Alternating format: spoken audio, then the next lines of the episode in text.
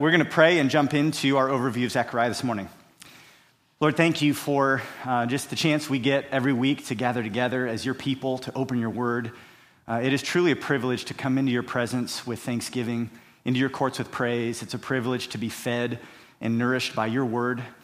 I pray that you would uh, give us a, a, heart that is eager, uh, both in, in our Sunday school hour as well as during our time of corporate worship this morning. Give us a heart that's teachable Pray that you'd give us a hunger and a thirst for righteousness. There's so many things in the world that, that capture our attention and demand our energy.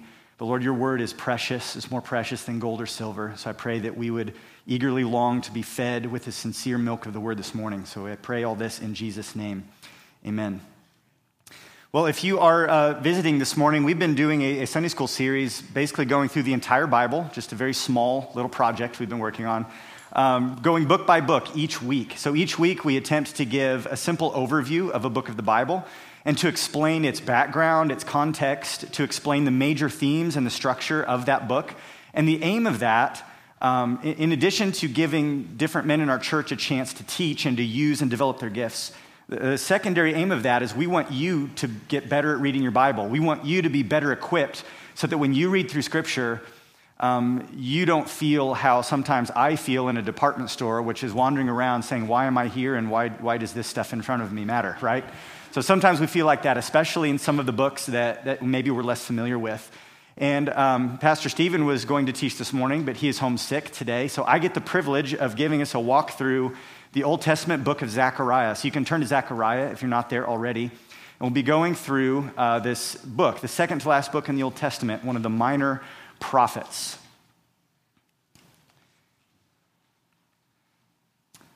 Zechariah is what I like to call the major minor prophet. Uh, he technically is one of the 12, one of these uh, smaller um, prophetic books in the Old Testament. But this minor prophetic book actually has 14 chapters. So it's one of the longer minor prophets. So, in that sense, it sort of feels like a major prophet. It feels more like Isaiah or Ezekiel or Jeremiah, one of those, one of the big ones. And like the minor prophets, even some of its content feels more, or like the major prophets, it, it feels more like one of those major prophets because he has the, the time and the space with 14 chapters to deal with um, oracles of judgment, with calls for repentance. There is uh, many promises and, and prophecies in the book of Zechariah. And there's actually a lot of eschatology. There's much in Zechariah that deals with not just the first coming of Christ, but the second coming of Christ. So it has a lot in common thematically with the major prophets. Zechariah is one of those books that's notoriously difficult to interpret. Um, we, we probably struggle to interpret uh, many of the minor prophets just because it's a unique uh, genre and it's historically far removed from where we are, and we have to sort of get our, our mind into gear with what was going on back then. But Zechariah is especially difficult because of all the symbolism that's there. It's called often an apocalyptic type book. So, in that sense, it has a lot in common with the book of Ezekiel in the Old Testament or the New Testament book of Revelation.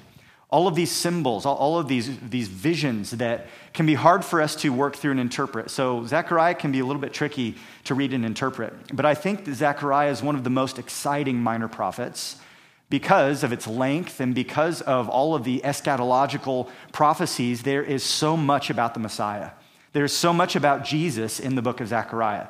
And it'd be a great Bible study just to read through Zechariah and take your pencil, or your highlighter, whatever you like to do, and just circle or mark in the margin. Maybe you put a little symbol in the margin every time you see a reference to Christ, because Christ is all over the book of Zechariah, which I think makes it very exciting. Uh, the book of Zechariah is also one of the most frequently quoted Old Testament books in the New Testament. Uh, as you read and study the New Testament, what you find is that the New Testament authors believed in and used and loved the scriptures that they had, which was the Old Testament. They are often quoting and alluding to uh, Old Testament passages of scripture. And the book of Zechariah is referenced no less than 71 times in the New Testament. That's heavy usage. Uh, one third of those references are in the Gospels. So as you read Matthew, Mark, Luke, and John, you will see uh, so many of those references to the book of Zechariah. So if you don't understand Zechariah, it will be hard to understand the teaching of Jesus and the New Testament gospel authors as they are trying to connect the dots for us and show us how Christ is the fulfillment of what we find in the book of Zechariah. Um, there's 31 references to Zechariah in the book of Revelation. Uh, which, by the way, there's been several people say, Hey, when are you going to preach the whole book of Revelation on Sunday morning? It's so exciting. And I tell them, I want to, and I'm excited about it. But first, I felt like we needed to do Genesis. You have to understand the beginning before you understand the end. We've done that. But I also want to preach Ezekiel and Zechariah because that's the foundation. That's the foundational material for the book of Revelation. And I think we chase our tails in the book of Revelation with no idea what things mean because we're not very familiar with the source material for the book of Revelation, with the images and the language that, that John uses writing Revelation, because he's drawing from Ezekiel, drawing from Zechariah, and other places in the Old Testament. Um, but because of all of that, I really do believe Zechariah is an understudied, undervalued book in the Old Testament. Uh, the book of Zechariah was written after the return from exile. This would have been around 520 BC.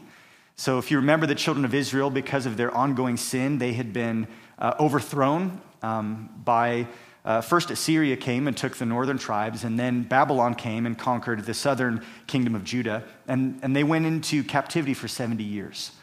Uh, that's when we get the stories of Daniel and his three friends, and, and some of the other uh, stories we find, Esther, um, from that period of exile. And, and eventually, God brought them all home. The Babylonian Empire fell, and um, new empires came in after them, and Cyrus gave them permission to go back, to go home. And so this is a post exilic prophet.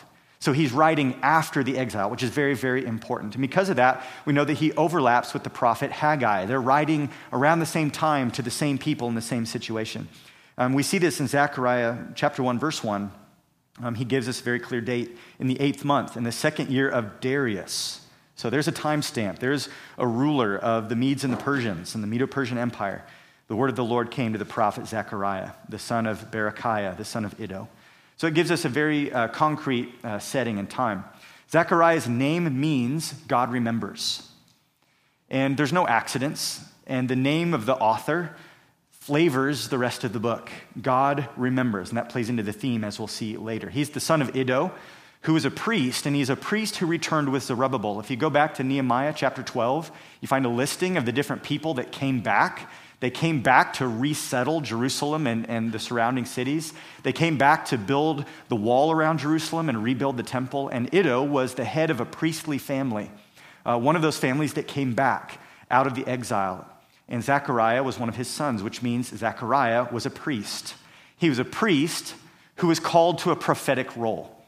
So Zechariah is sort of double dipping. We have priests and we have prophets, but every once in a while we get a priest who is a prophet. Jeremiah and Ezekiel were also uh, priestly men who served a prophetic role.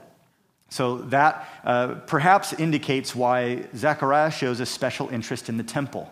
Not only is that a project that's going on, the temple's being rebuilt, uh, but also as a priest, that's something that Zechariah would have been very familiar with and cared deeply about. Uh, we also have a vision that Zechariah has of Joshua, the high priest. And so, as a priest who's witnessing this incredible vision of the high priest, um, it, we sort of see some of the connections there. Um, his ministry spanned uh, probably about 50 years. And we've learned in the New Testament that Zechariah, the author of this book, was the last of the Old Testament martyrs. In Matthew 23 34, uh, we find that he was killed. Ironically, uh, very similarly to an earlier man named Zechariah. If you go to Second Chronicles 24, there was another Zechariah, it's a common name, another Zechariah that was killed between the altar and the sanctuary. And the same thing happened to this Zechariah. Um, a lot of irony there. Jesus says in Matthew 23 34, Therefore I send you prophets and wise men and scribes, some of whom you will kill and crucify, and some you will flog in your synagogues and persecute from town to town, so that on you may come all the righteous blood shed on earth. From the blood of righteous Abel, that's all the way back in Genesis uh, chapter 4, to the blood of Zechariah, the son of Berechiah, whom you murdered between the sanctuary and the altar. So eventually, this faithful priest, this faithful prophet, was put to death by a faction, uh, a group of people who did not like his message, did not want to be told that they needed to repent. And so he was the last of the Old Testament martyrs. Let's talk about the occasion. Why was he writing this book? What was the situation that prompted the need for 14 chapters of Zechariah's prophecy? Well, there's a historical occasion. This book was written as the city and the temple are being rebuilt, which means um, it's a people who need to be encouraged. Uh, the, the spiritual side of that is that these people are facing opposition. These people are called to a difficult task. It's not easy to build a wall and build a temple and to do it at your own expense. Um, and so this book is written to encourage them. Uh, this temple isn't like Solomon's temple. And some of the old men who remembered the first temple, they were discouraged. They even wept. When they saw the, the footings for the foundation, they said, Man, this isn't going to be anything like the first temple. So they needed to be encouraged. Um, there was lots of opposition that abounded, it was costly for them. So their question was Is it worth pressing forward? This whole building project and resettling the land and getting uh, the temple rebuilt, is that worth doing? Is God really going to keep his promises, or are we just going to be this small, beleaguered people who get kicked around by everybody else for the rest of time? So, Zechariah, the Lord remembers. The Lord remembers his promise. The Lord has not abandoned his purpose for you. The Lord sees you and loves you and is committed to you. So keep going. It is worth it. That's sort of the, the purpose of Zechariah. Recognize what God is planning to do. Zechariah gives them, well, God gives them through Zechariah, this vision of the future. And he says, Listen, recognize what I'm going to do. And as a response to that, in light of what I am going to do for you, I want you to resolve to worship, obey, and to look expectantly to the fulfillment of my promise. Zechariah is meant to strengthen their faith so that they are uh, able to keep going forward with the task God has given them. Let's talk about some of the different themes in the book of Zechariah. These are things that, as you read through the Bible on your own, things that should jump out, things you should pay attention to. One of the primary themes in the book of Zechariah is the name Yahweh, it's the Lord. Uh, this is God's covenant name, and we find it 133 times in the book of Zechariah. It's a constant emphasis, this covenant name of God.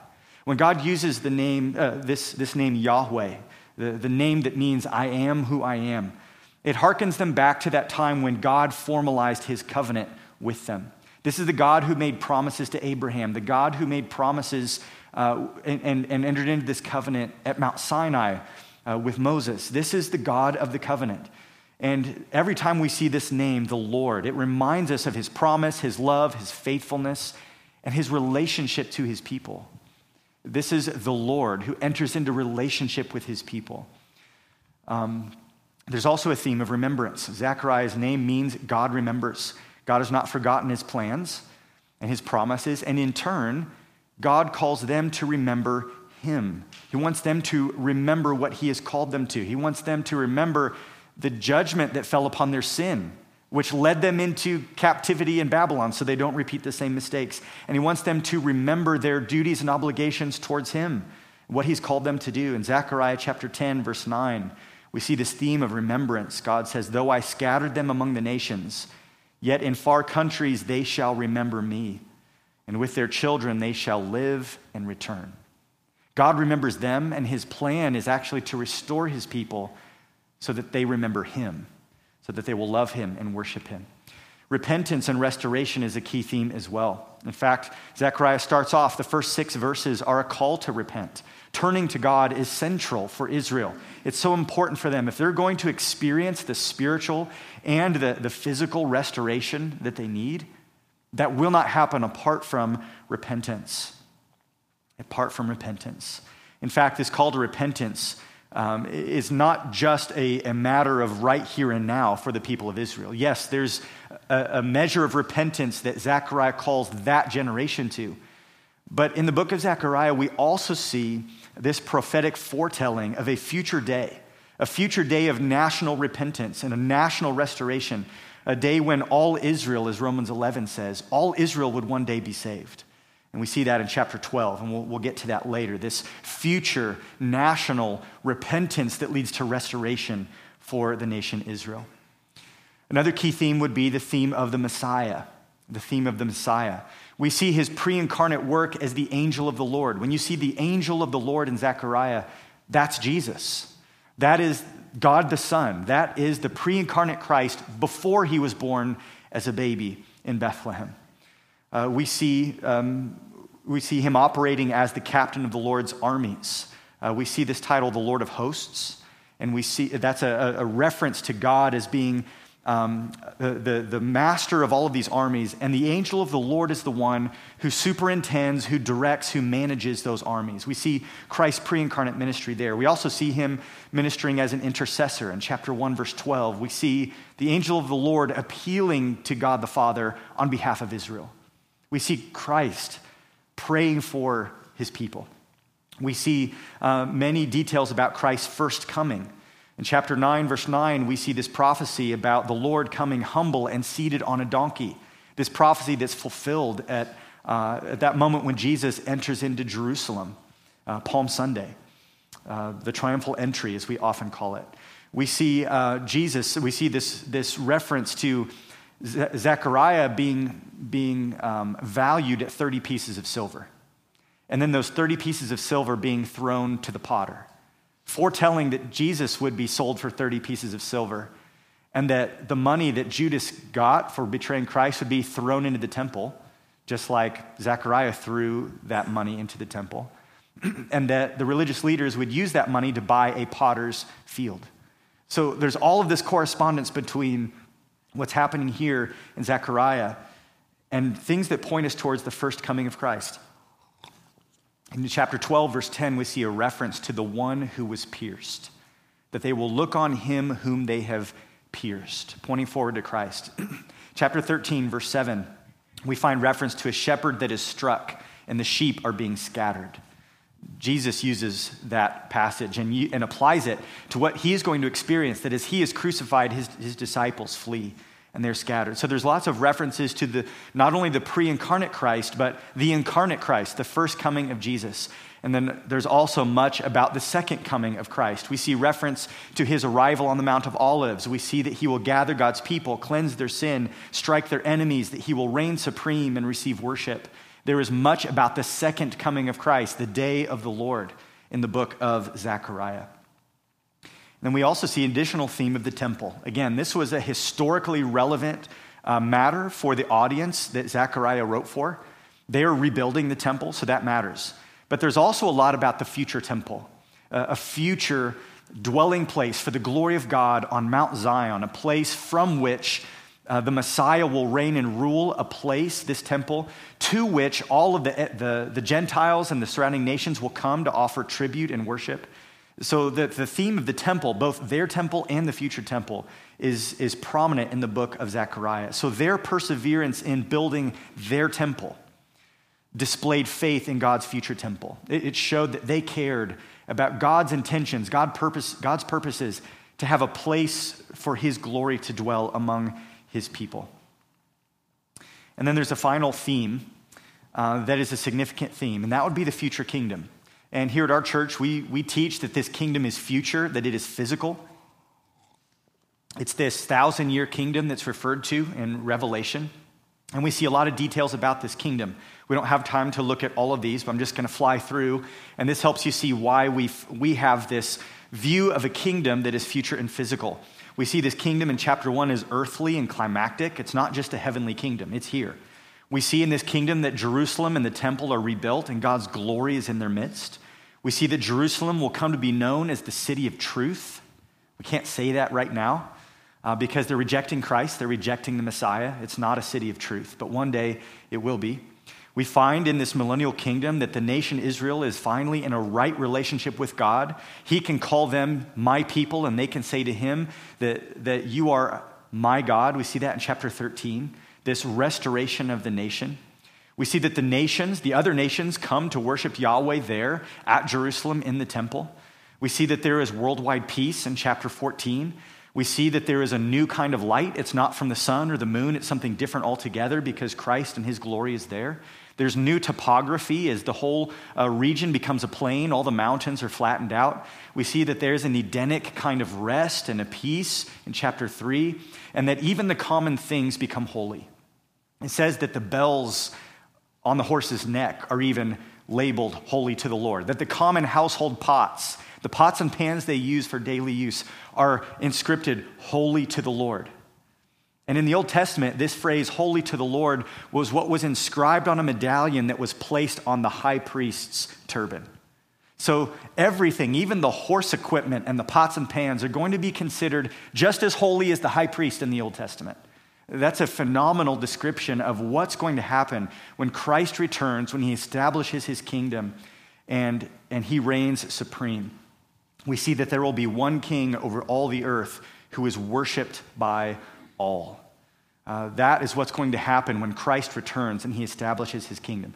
So I hope you're getting excited to read the book of Zechariah because it is very exciting. I want to give you a bit of an outline and overview. Uh, in chapter 1, verses 1 through 6, we find this call to return to the Lord. So, like a good prophet does, he opens up right out of the gate with a call to repentance. That's what the prophets so often preached. The next section, um, chapter 1, verse 7 through chapter 6, verse 8, we find these eight night visions. And this all happens on one night. It was quite the night for Zechariah. God gives him eight different visions, um, and we'll cover those briefly here in a moment. Following those visions, we see um, this instruction to put a crown on the head of Joshua. Joshua was the high priest.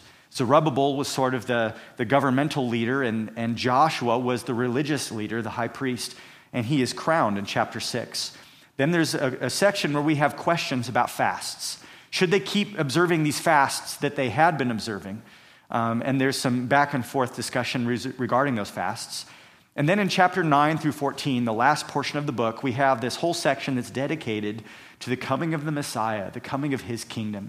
It is, it is a promise, a, a, prophecy of what is going to happen in the future. So, this is sort of the outline and overview of the whole book. Um, so, if you're like me, it's helpful to have a little bit of a sense of where you're at in relation to the rest. And so, this is a bit of a map for you as you read through the book of Zechariah. And if you find this helpful, um, a great resource we recommend to people is a good study Bible. If you don't have a good study Bible, that's something that I think is a valuable investment for every Christian to have in their personal library. It's kind of like a, a, a theological library all in one. There's a few different study Bibles we recommend. Uh, the ESV Study Bible is great. The MacArthur Study Bible is great. It's excellent. We have a few others in our library as well. If you want to look at some of those and check them out, you can test drive them and then go buy one for yourself because all of those study Bibles will have an introductory section for the book of the Bible that will have outlines and themes and dates and all the stuff that we're sharing today. And so we think that's helpful.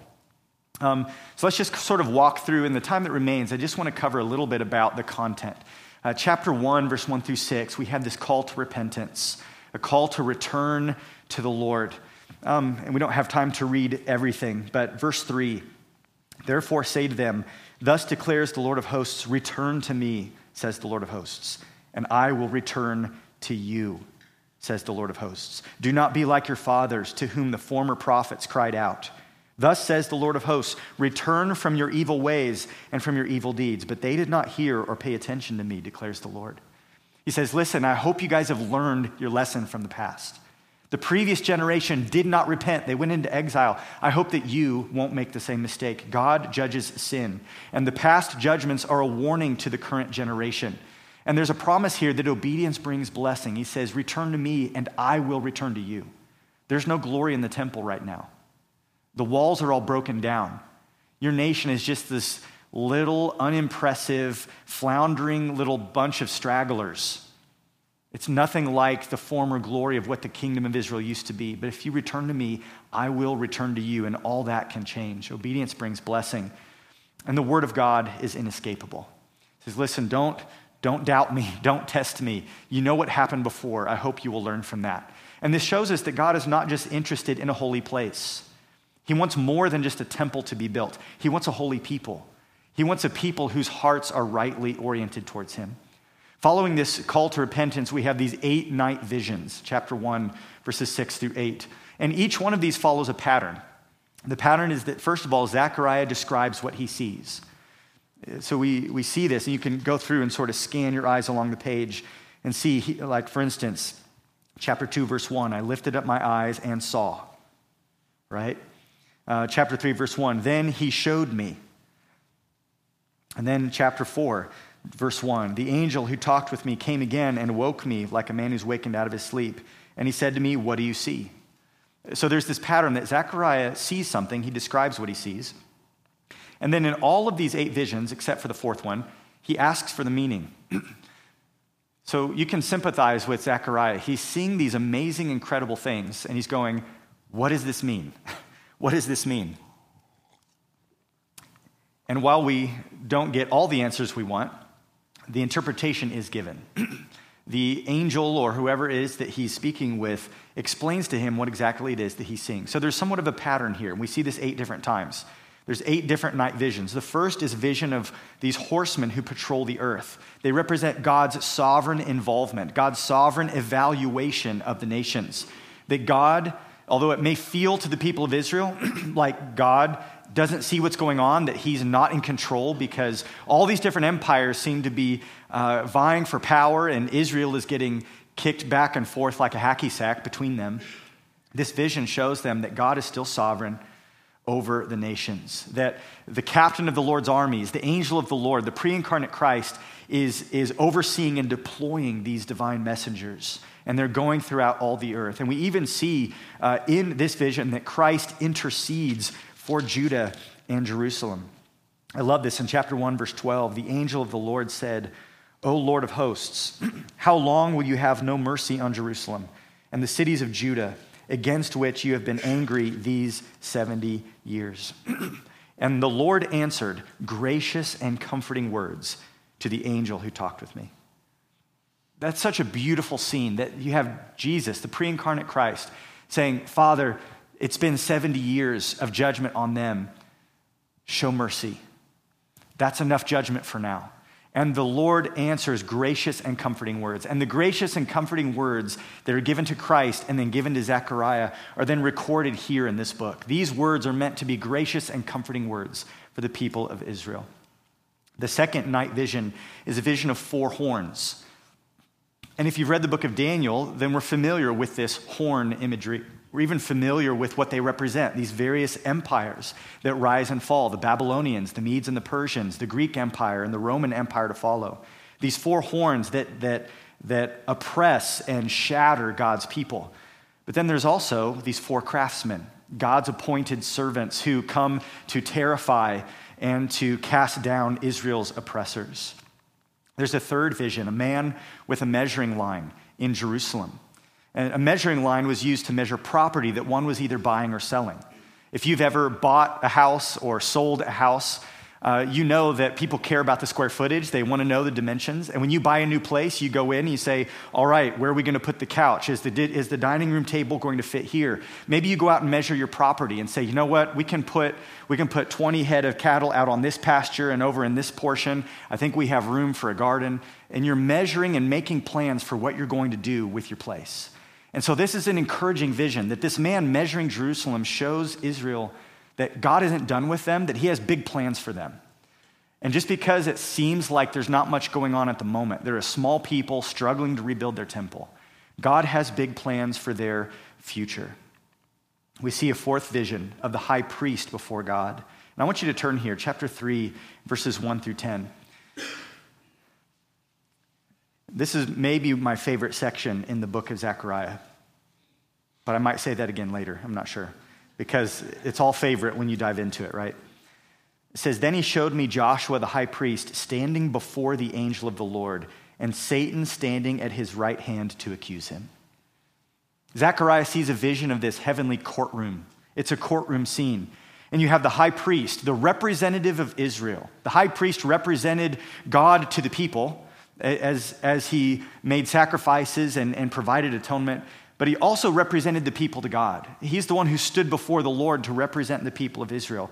And, and as Joshua, the high priest, stands before the Lord, we have Satan standing at his right hand to accuse him. This people has failed you, Yahweh. They have broken your law. They have worshiped idols. They're not rebuilding the wall or the temple as they're supposed to and there's no end to the accusations. And then look at verse 2. And the Lord said to Satan, The Lord rebuke you, O Satan. The Lord who has chosen Jerusalem rebuke you. Is this not a brand plucked from the fire? This is a forceful response from God to say, You will not accuse and condemn the ones I have chosen. He doesn't say they haven't sinned. He doesn't say your accusations don't stick. He says, I chose Jerusalem. That's why I will not allow your accusation to be the last word. And he says, is, is not this a brand plucked from the fire? He says, Yes, I know that I have judged them and I've burned the whole thing down, but I'm not done with them. I've plucked them out of the fire, and I have a purpose for the future for these people. I love verse 3. Joshua was standing before the angel, and he's clothed with filthy garments. There's a reason for the accusations.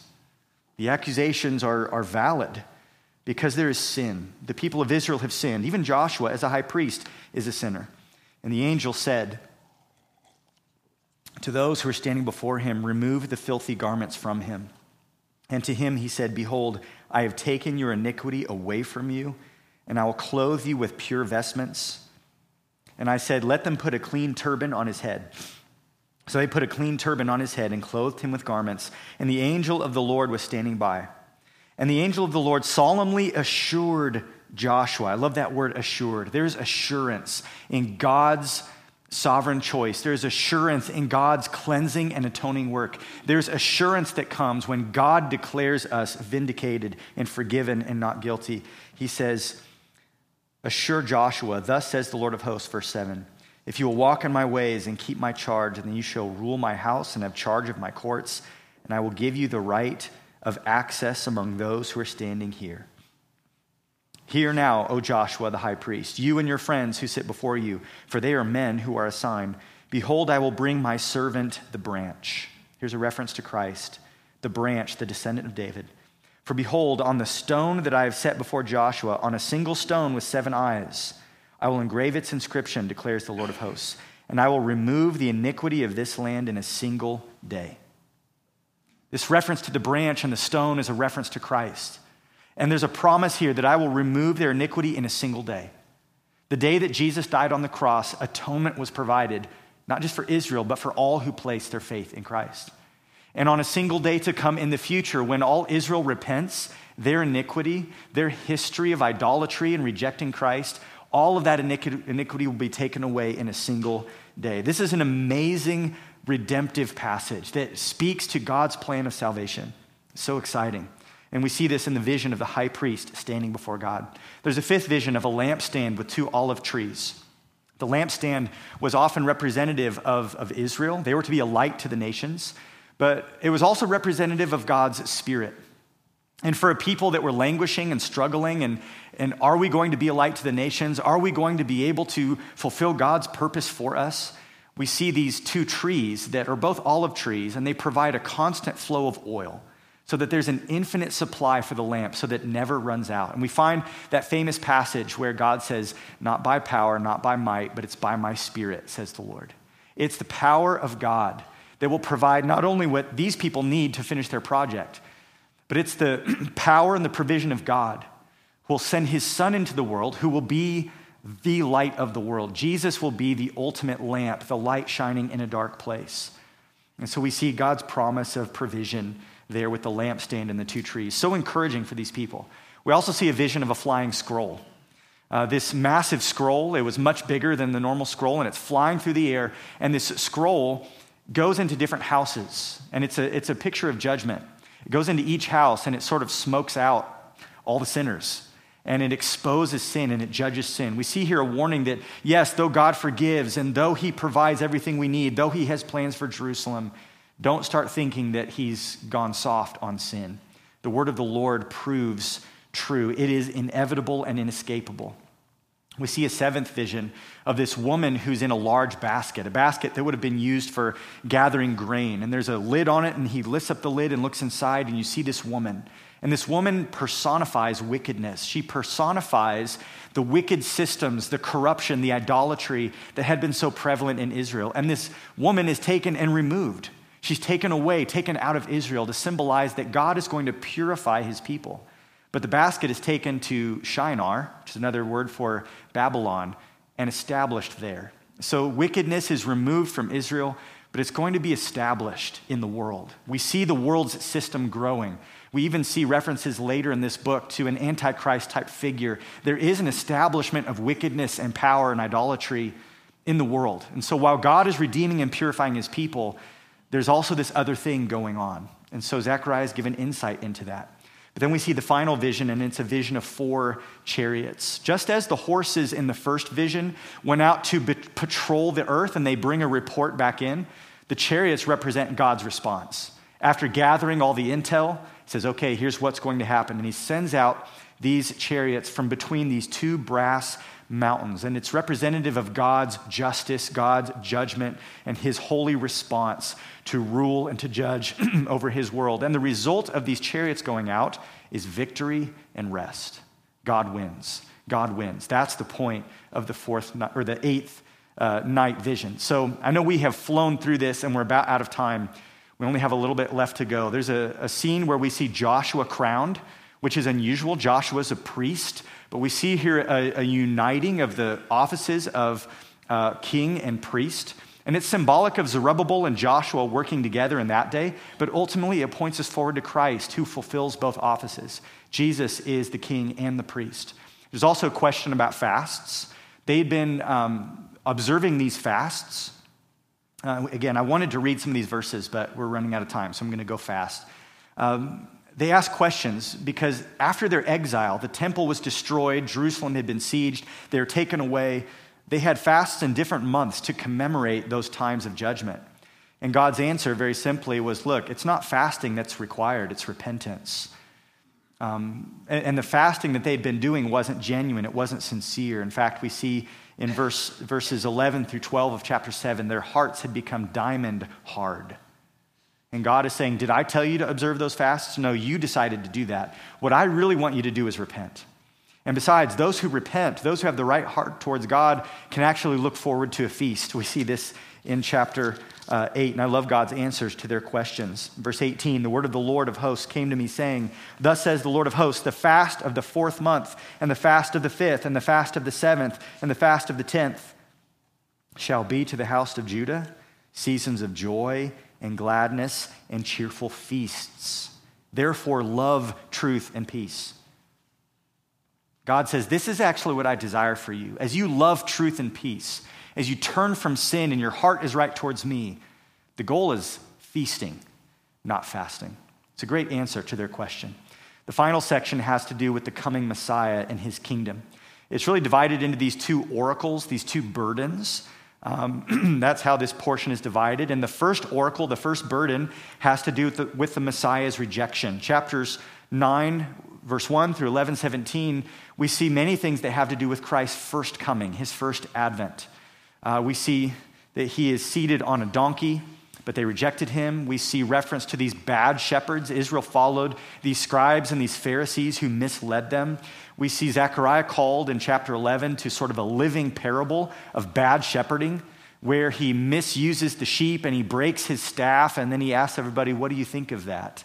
He's like a living parable of bad shepherding because Israel as a whole rejected the good shepherd and they followed bad shepherds.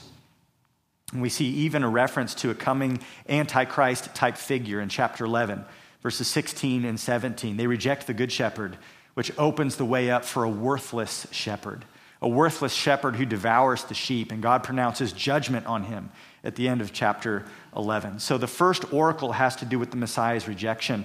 The second oracle, the second burden of the Lord that was laid upon Zechariah, had to do with the Messiah's acceptance. This is his second advent, his second coming. We see that the returning Messiah will defend and empower Israel to defeat her enemies, chapter 12, 1 through 9. We find that he leads Israel into national repentance.